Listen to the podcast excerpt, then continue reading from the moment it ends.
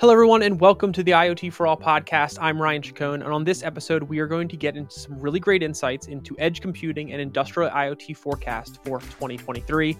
And I'll be talking with Jim White, the CTO of IoTech. They are an edge computing and management software company. There's a ton of value here, so if you are watching this on YouTube, we truly appreciate a like and subscribe, and be sure to hit that bell icon so you get the latest episodes as soon as they are out. But uh, all right, uh, before we get into it, just a quick word from our sponsor, Leverege. Any of you out there are looking to enter the fast growing and profitable IoT market, but don't know where to start? Check out our sponsor, Leverege. Leverege's IoT solutions development platform provides everything you need to create turnkey IoT products that you can white label and resell under your own brand. To learn more, go to IoTchangesEverything.com. That's IoTchangesEverything.com. And without further ado, please enjoy this episode of the IoT for All podcast. Welcome, Jim, to the IoT for All podcast. Thanks for being here this week. Ryan, thanks for having us. Really a pleasure to be with you, and thanks uh, for allowing us to uh, talk with your with your guests. Absolutely, yeah. So um, let's kick this off by having you give a quick introduction about yourself and uh, the company that you're with. Sure. So uh, I am the CTO of IoTech Systems. Uh, it's a company based out of the UK. As you can probably tell by my accent, I am not uh, British. I'm trying to do my best, uh, but um, our company is actually a global company focused on um, IoT and edge software. Um, my background is one where uh, I, I, came from um, Dell Computing, where we were building uh, IoT edge gateways, and I was the guy tapped to help um, co-found an open source project that's known as EdgeX Foundry. So the leading open source edge software um, provider today, and um, EdgeX Foundry became a big part of uh, IoTech systems, and so that's what attracted me to IoTech, and uh, that's been my business now for the last five years. Fantastic. Um, very exciting conversation that I know you and I have planned here. I'm um, and we're going to be talking about a couple of different areas that are really interesting and kind of been very popular as of late for, for a lot of our audience. One is is the edge computing world, and the other is industrial IoT for a bit. Uh, I wanted to kind of set the stage for that by asking you to kind of give me a quick overview from your perspective of the current state of edge computing and the current state of industrial IoT. Um, if you want to recap kind of 2022 and what kind of happened then, that's fantastic. But um, just kind of high level it for our audience so we can kind of set the stage that way. Yeah, sure can, Ryan. So I think um, a lot of complexity in those questions. I, I always have to begin any conversation I have with almost any customer or partner or what have you, define edge for me because everybody's edge is a little bit different. Um, right. So uh, from an IoTech perspective, we are largely focused on industrial. In fact, that's where we got our start is trying to provide what we called uh, industrial IoT solutions um, to companies, which meant really trying to focus on connect things in industrial spaces into the enterprise. That has changed um, a, a, bit. Um, there's still a large part of our of our customer base, a large part of the people we talk to that are industrial based today. But we're seeing more and more needs emerge from this, what people are generally calling edge. And the reason we usually have to talk a little bit about what is your edge versus my edge, there's different types, right? You've got edge computing from the standpoint of a, of a telco where you and I are carrying around our cell phones and we're coming close to environments where uh, that phone can be used as a device to alert people on, you know, that my I'm present and and I could use some information, all the way down to um, you know a, a, home edge where we're talking about things that are happening inside your own home space. Um, industrial edge which is an extension of iot so all that is is is coming to play and the reason I say things have started to change a little bit is we're getting into environments now, which even from an IoTech perspective, we didn't perceive originally that these were going to be large edge players. Um, sure. A couple of examples, um, you know, you look at something like um, retail environment, retail store, and they, they need IoT space. Well, no, they don't necessarily need IoT, but they are starting to bring together all sorts of different sensing environment equipment into things like the point of sale where you and I do our checkout. Uh, right. You know, and we don't think of that as industrial, right? That's not a sensor on some sort of factory line, but lo and behold, that is now very valuable information that those retailers need um, to make all sorts of decisions and to help customers. So Edge is expanding in a lot of different ways. So I'm not sure if I completely answered your question, but took my best shot. No, that's great, fantastic. Um, yeah, it's, it's a very exciting space. Uh, a lot is happening there. Edge computing has become you know, even more popular to to power a lot of these solutions, help you drive down drive down costs, imp- improve kind of performance across the board. Um, so as we're now into to 2023 and we're kind of kicking things off, um, what is how do you kind of view things going into this year? And I guess um, you know what we were hoping to do today is talk about kind of what the forecast looks like when it comes to edge computing and the industrial space. Whether that's together or a little bit separate is fine. Um, but I wanted to kind of talk through a number of different kind of points that I know that are on your mind uh, for us to go through. But if you want to maybe high level that for us and talk about what the forecast kind of looks like. Yeah, yeah. Uh, I, I, guess I've become infamous uh, over some of the predictions I've made over the last few years. Some of them mm-hmm. I think are are turning true, others are not, um, are taking time. Um, so what what I see in in the marketplace right now, first of all, a, a lot of things as we all have seen in almost all of our daily and professional lives have changed over the last few years with COVID, right? It has impacted a lot of the ways we see ourselves, see our environment, see our businesses. Um, that is changing things considerably. Um, mm-hmm. Where where a few years ago we were all going to an office and we were looking to provide IoT and edge capability in office, hmm, not so much anymore. But maybe we need it more now in our personal space. So there are changes in where we live, occupy our time and and need space so that impacts things um, and then there are a lot of other uh, exciting things going on just the way that the technology is always being applied to things like environmental concerns right we are, we are now very much eh, concerned about saving our planet and saving resources i'm not going to say that those weren't important two years ago but i think it's become more front and center as our world gets uh, hotter as our world gets more resource constrained Right. And edge and IoT computing can really help in those spaces. So the the impact of the last few years, economically, socially, economically, uh, I mean, um, environmentally, all those things are are bringing some changes about in our our world that are putting IoT and edge capabilities front and center to to help solve those problems. Right, right, right. What do you th- what do you think about um, kind of you know the the view and perception people have had about what edge computing is, how it works, and what the value can provide to what companies really need. So it sounds like a lot of mm-hmm. companies really want complete solutions, right? Um, so how, how is kind of edge playing into that, or how is things transitioning from maybe the, the way edge was thought about and being utilized or purchased into what really people need and want, and how it's kind of working? Great question, and um, we've seen this in the evolution of our business uh, when we were starting. Um, uh, faced a lot of early adopters who were looking at what I call the pieces and parts, right? Help me connect to this sensor. Um, help me get the data to this cloud.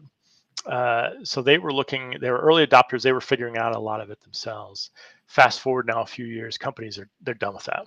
Uh, I the, the way I, I write about it and talk about it is we are done playing games time mm-hmm. to get real time to get serious here i don't want pieces and parts what i want is a solution we started to see an evolution of that here in the last couple of years but now it's getting real serious where companies are moving um, or transitioning from pocs and pilots right to, to learn and to experiment and figure out what's working and now they're coming to companies like ours say, pilot, POC. I may want to do that just to prove something out, but I need to do that very, very quickly because in hmm, you know 12 months, uh, I'm being asked to deliver solutions that are going to either go to our customers or go to our employees or what have you.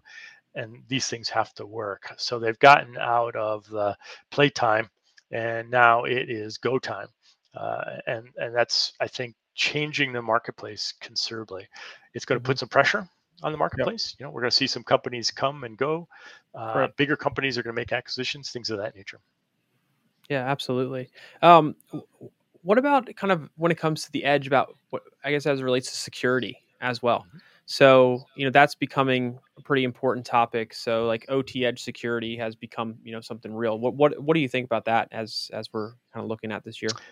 Yeah. Um, so I used to joke with uh, with my my going into customers. I would talk about the obviously security is a concern. You know, it's going to be a concern with everybody. Anything uh, that has to do with the information flow today, and I would ask companies. So tell me, what are your security concerns? What tell me what you're trying to protect against. And I would joke because it was actually an answer I got from one of the CEOs I talked to.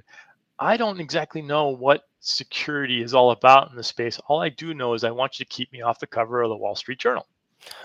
so security to them was protect me from making big mistakes, but I don't know what those potential threats or mistakes are. Okay. That's also changing, right? They're still that concerned. Don't get me wrong. I don't think any CEO wants to be on the cover of the Wall Street Journal, and certainly we've seen in the press um, reports of of people coming in and attacking things at the weakest points but we have to go a little bit farther today. We actually have to have answers. And importantly, I, as a CTO in a, a company like IoTech that's providing solutions, we have to start to really understand the real threats. Right. Not not just say, yeah, we're, we're going to try and help you keep off the Wall Street Journal. We have to know where those weakest links are and try to provide solutions into that space. So mm-hmm. companies are getting more wise. Um, leaders are becoming sure. more wise about what some of those threats are. Sure. But now it's becoming more specific, and they need products that address those specific needs. Fantastic, absolutely. Um, so, kind of shifting co- topics here for a second, if we're talking, but still talking about kind of this forecast. How have hyperscalers really kind of played a role into this in, in your mind? Kind of like what what disruption have they brought to the market, um, and just just kind of overall from your perspective there? To be blunt, they haven't. They haven't really okay. played yet, and they haven't really been impactful yet. Some of them, uh, uh, you know, when we talk about, let's talk about the the, the cloud providers uh, to be specific, you know, uh, um, and we can identify them by name. It's not like everybody doesn't know them, right? The Googles, the Amazons, the Microsofts of the world. They took a very cloud-centric approach. That is, we want all the data, we want your data, and we want to help you facilitate to get it all up into our cloud. And they didn't really understand OT very well. Okay. And then companies who bought into that approach started to look at it and they start to look at their bills and realize this is not going to work, right? My my Amazon bill of transporting all the edge data to the cloud, then working on it from there is not going to scale because it's just an immense bill, and it didn't really add a lot of value. I think that's got to change, and I think it is changing. We're, we're seeing where the cloud providers, in particular, as, as you know, a cross section of the hyperscalers, are looking at this saying, okay, so what we're going to need to do is we're going to need to enter this space very much like uh, we'll, we'll look at, at, at some of the the hyperscalers and what their business was, and then how they adapted to something like mobile technology or uh, you know uh, cloud SAS, uh, I'm sorry SaaS or or PaaS type mm-hmm. of of technologies. They entered it into a big way, trying to learn what it is they can provide as value, where it is they need to hand things off to you, but where they actually provide a value, they're starting to learn those lessons. They're learning the right. lessons that they're not OT providers, right? They don't know operational technology. Sure. But there's a place they can play because they do know scale. And this is a big scale problem. Uh, edge computing is a big scale problem. So they know scale. How can they apply what they do best into these mm. environments? Mm and bring in the right expertise to help them where they they maybe not are specialists and by the way probably don't belong not yeah. all of your data belongs in the cloud from the edge it makes no yeah. sense to shovel right. it up into the cloud so they're learning okay great uh, what about ai and ml how do you think that's like from a forecast standpoint because obviously mm-hmm. that's you know a big topic and how that needs to be in there but does everybody really does everything i guess need need that uh, yeah, great, great question. Um, uh, again, another kind of a joke and aside I have with people is, you know, AI and ML is part of the solution. I don't know what the problem is, but we're going to make it part of the solution. That was kind of our approach, you know, as AI and ML became big. And oh my gosh, it is impactful, right? It can do so many things. What we're starting to learn is uh, you don't necessarily need that level of sophistication, that level of uh, compute and, and analytics capability to do some really important, critical, and return on investment things at the mm-hmm. edge. Mm-hmm. Simple rules engines, simple little um, analytics capability can return some big investments. So if you're going to say, I need uh, AI and ML, uh, AIML, know where and how that's applied, especially when we're talking about edge computing and then think about that a little bit because it does put some extra requirements on you. You need uh, some heavy duty compute. So I, I, see an evolution in AI and ML in that there are specific use cases, are specific environments where AI and ML is going to be very important in edge computing. Example, um, uh, visual inference at the edge, right? All these all these edge compute use cases have cameras all over everything being able to detect what's going on at the edge and, and get an understanding of that from an image usually takes AI and ML. But to determine that something is a little bit out of alignment, uh, you know, your your sensors can do a lot of that, and then you need simple if then else conditions that, hey, this value is not in range. let's do something about that. That's not AIML.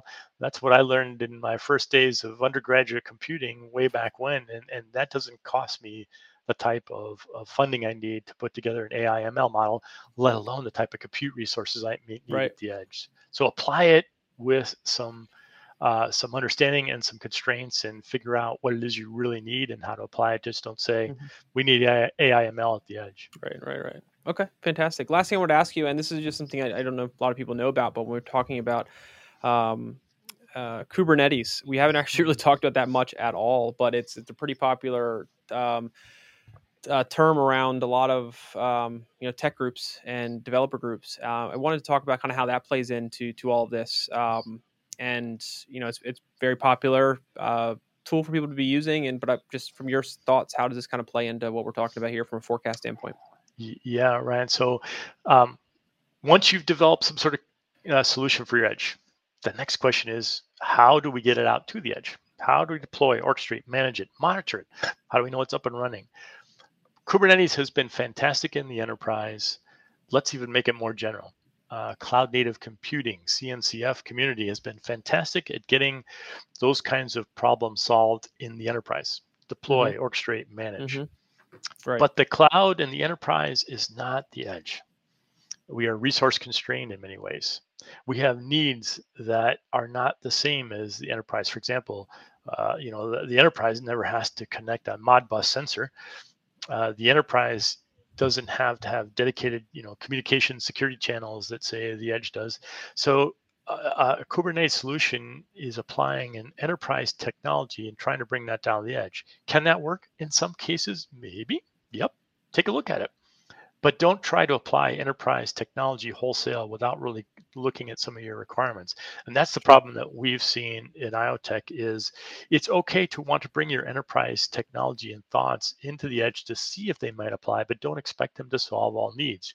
Right. There are unique needs in the orchestration deployment management that Kubernetes or CNCF in general mm-hmm. don't handle. Now that's going to change, right? Okay. I, I, the CNCF community, just like we talked about the clouds, right? how right, they're right. adapting same thing's going to happen, right? The CNCF okay. community is a huge group of very brilliant minds, and they're trying to figure it out.